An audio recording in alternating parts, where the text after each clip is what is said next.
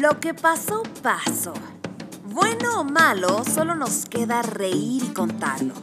Porque si hay algo que le encanta a la vida es callarnos la boca. ¿O qué opinas, príncipe de la inocencia, amo de la ingenuidad, nuestro anfitrión, Leonardo Green? ¡Comenzamos!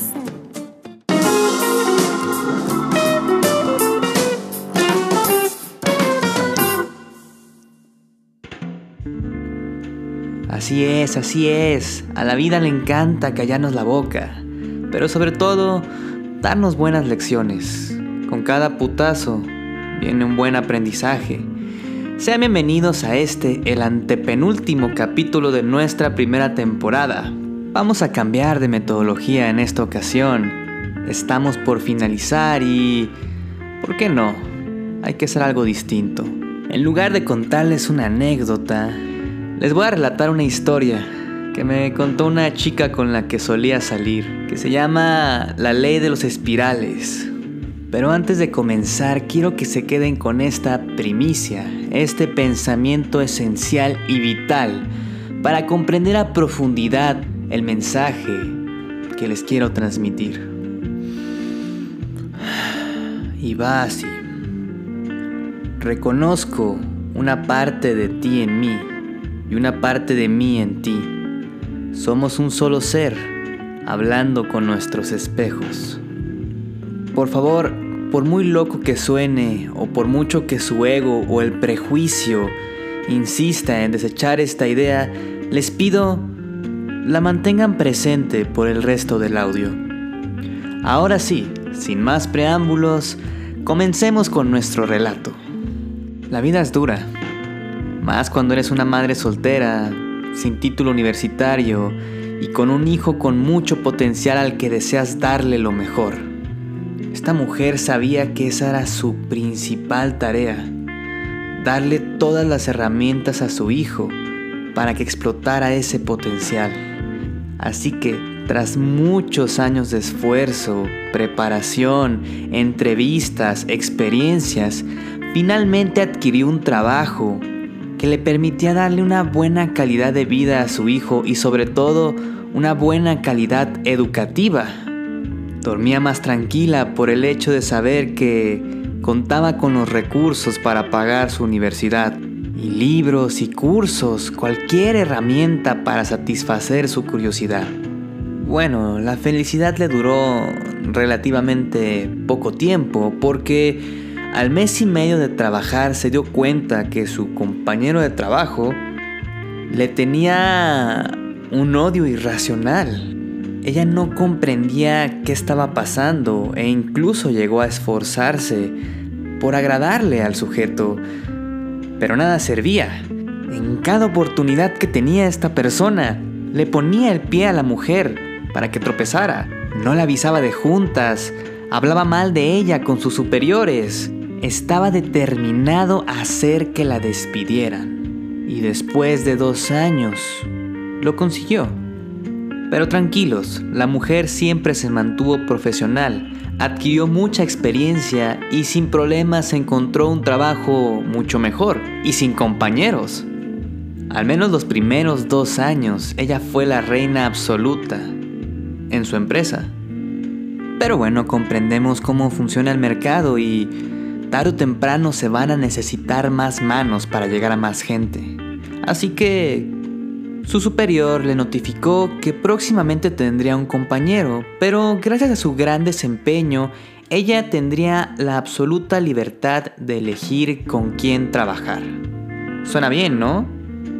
Tras varias entrevistas encontró al candidato perfecto, alguien amable, trabajador, responsable, carismático, buena persona, de sangre ligera. Tenía todos los elementos para ser un gran compañero y por consiguiente llevar una gran relación laboral.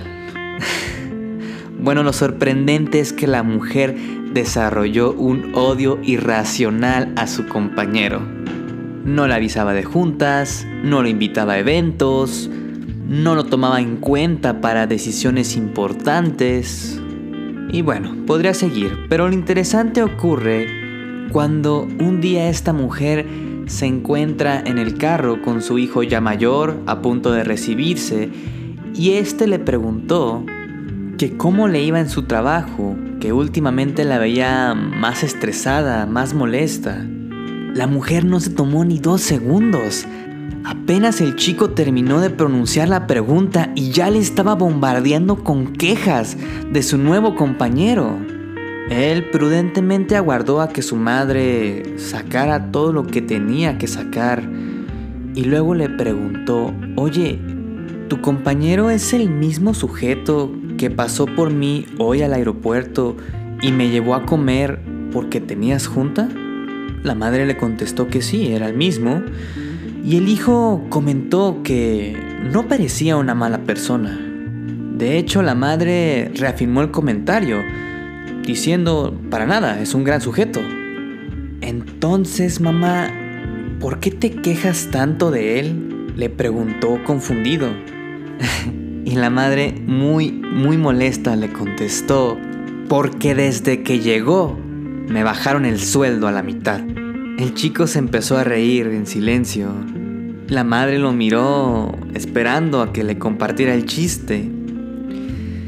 Y después de uno o dos minutos, le dijo lo siguiente. Mamá, ahora entiendo. ¿Qué entiendes? preguntó ella. Ahora entiendo por qué tu compañero de hace algunos años te odiaba tanto. Seguramente también le bajaron el sueldo a la mitad. Aquella observación que había hecho su hijo resonó tan fuerte en ella que sobra decir que no solo mejoró la relación con su compañero, sino que también comprendió que él se encontraba en la misma situación que ella hace un par de años. Y además, ya no le guardaba rencor a su antiguo compañero porque finalmente comprendía el por qué él estaba tan molesto de trabajar con ella.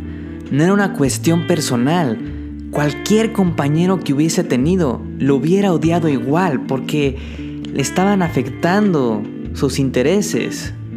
Y esa es la gran, gran moraleja de este relato. Con el pasar de los años aprendemos a no juzgar porque entendemos, en base a la suma de experiencias, que realmente no somos tan distintos a los demás y que nuestros problemas no son ajenos ni únicos. Todos hemos sido el malo y todos hemos sido la víctima alguna vez. Al final del día nos va a tocar vivir de todo y tener todos los papeles. Al menos así será hasta que comprendamos que no hay otros y realmente somos uno. Espero hayan disfrutado mucho de este relato. Podrá ser muy cotidiano, pero encierra fuertes lecciones. Lecciones que nos llevaremos por el resto del día y espero por el resto de una vida. Y sin más que agregar, me despido. Chao.